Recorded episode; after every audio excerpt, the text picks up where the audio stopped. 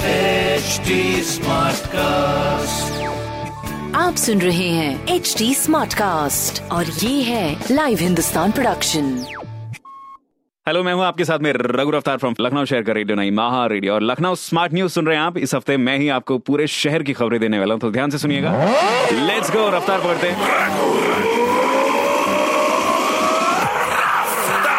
हाँ जी, पहली खबर आपके लिए, केजीएमयू के बन रहे नए 220 बेड वाले हॉस्पिटल का कंस्ट्रक्शन 22 अगस्त तक पूरा हो जाएगा। डीएम अभिषेक प्रकाश ने बताया कि हॉस्पिटल में 40 बेड आईसीयू और 26 बेड एचडीओ के होंगे, बाकी बेड आईडीएच के होंगे। दूसरी खबर, पिछले दिनों तेज धूप की वजह से उमस और गर्मी फिर बढ़ गई है। मैक्सिमम और मिनिमम टेम्परेचर जो कॉमन रहता है उससे ज्यादा ही रिकॉर्ड किया गया अपने राजधानी लखनऊ में।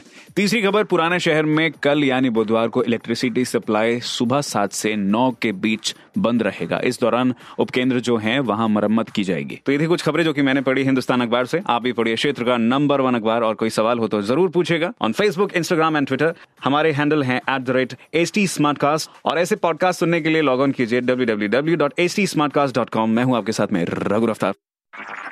आप सुन रहे हैं HD स्मार्टकास्ट और ये था live Hindustan production. HD Smartcast.